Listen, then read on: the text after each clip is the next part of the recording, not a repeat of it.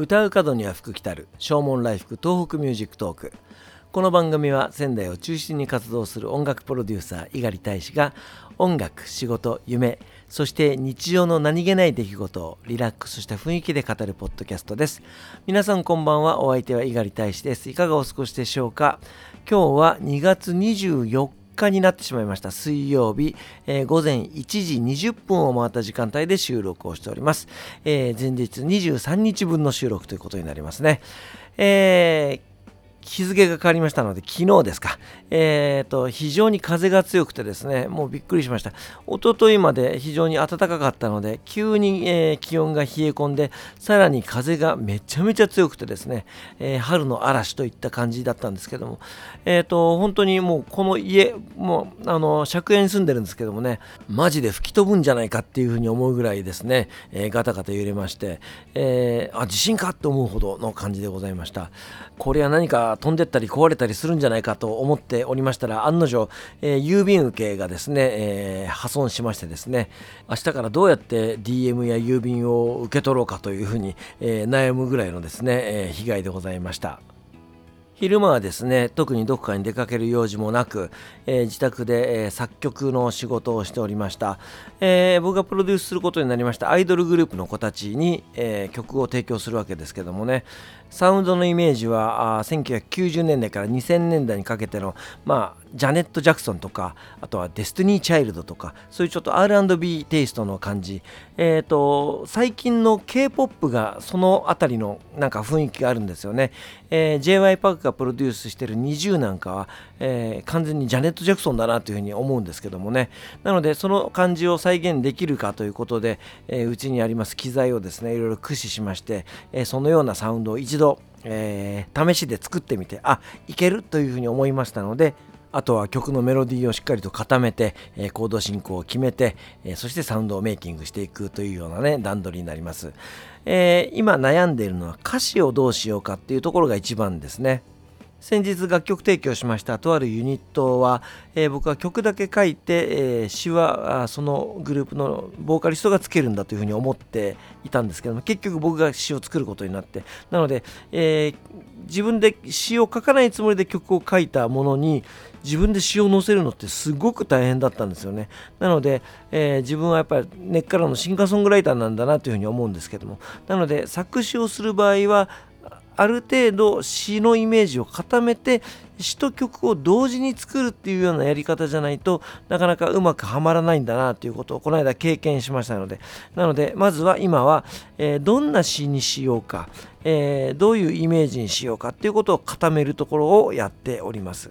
グループ名もこれから決めるような新規のアイドルユニットですから、まあ、デビュー曲的なねそんな感じになります。なので何を歌わせようかなっていうのがですね、えー、今悩みどころでございます、えー、僕が以前プロデュースしておりました東北発信源ユニットスプラッシュというグループ。彼女たちにもですねやっぱりその詩を作る時に、えー、気を配っていたのはえー、つまらない歌を歌わせたくないなっていうふうに思ったんですね。なのでその10代の子たちが歌うからこそ響くようなそんなメッセージソングを、えー、歌わせたいということで、えー、やっておりました。結構ユーモラスな曲なんかもあったりして、えファンの皆さんには大変ね、え好評いただいていたんですけども。まああの新しいこのグループにもですね、え意味のないつまらない歌は歌わせたくないという気持ちで、え曲を作りますので、え皆さんにお披露目できるのはゴールデンウィークぐらいになるかなというふうに思うんですけどけども、えー、ご期待いただければというふうに思います。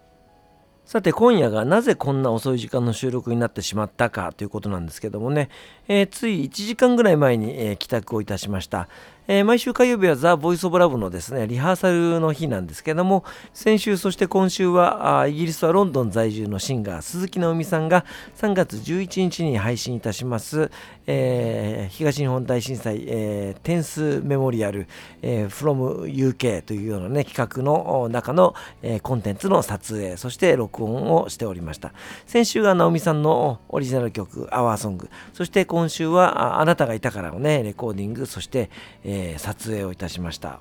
メンバー全員が主旋律をフルコーラス歌うという形での録音、えー、そして、えー、パートごとの録音を新たに行いました、えー、普段レコーディングする時には何日も時間をかけてねやるわけですけども今回は3時間一本勝負ということで集中力を持って、え、レコーディングそして撮影を行いました。普段歌い慣れてる曲とはいえですね、えー、主旋律を歌うことはほとんどありません。ふみちゃんがね、やってますので。しかも男子は主旋律歌わないんですから。えー、なので、えー、結構ね、え手こずりましてですね、なおかつその深夜に及んで、え疲労も蓄積してまいりますので、なんか深夜テンション、ちょっとしたことでも笑ってしまうようなね、えそんな感じで非常に、えー、和気はいはいと楽しいレコーディングになりました。えそしてその撮影した模様をですね、え千春ベイベーが編集をして、え1本の動画にして、それを3月11日に配信いたしますので、ぜひそちらご期待いただければというふうに思います。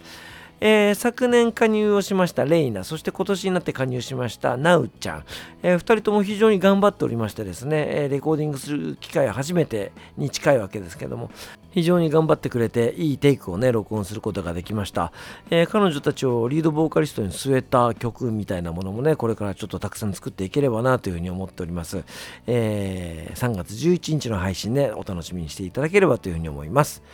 ということで今日はアイドルの楽曲制作、そしてザ・ボイス・オブ・ルームのレコーディングの話をいたしました。お別れに1曲聴いていただきましょう、えー、今日録音していた曲でございます。あなたがいたから2019です。お相手は猪狩大使でした。それではまた明日、さようなら。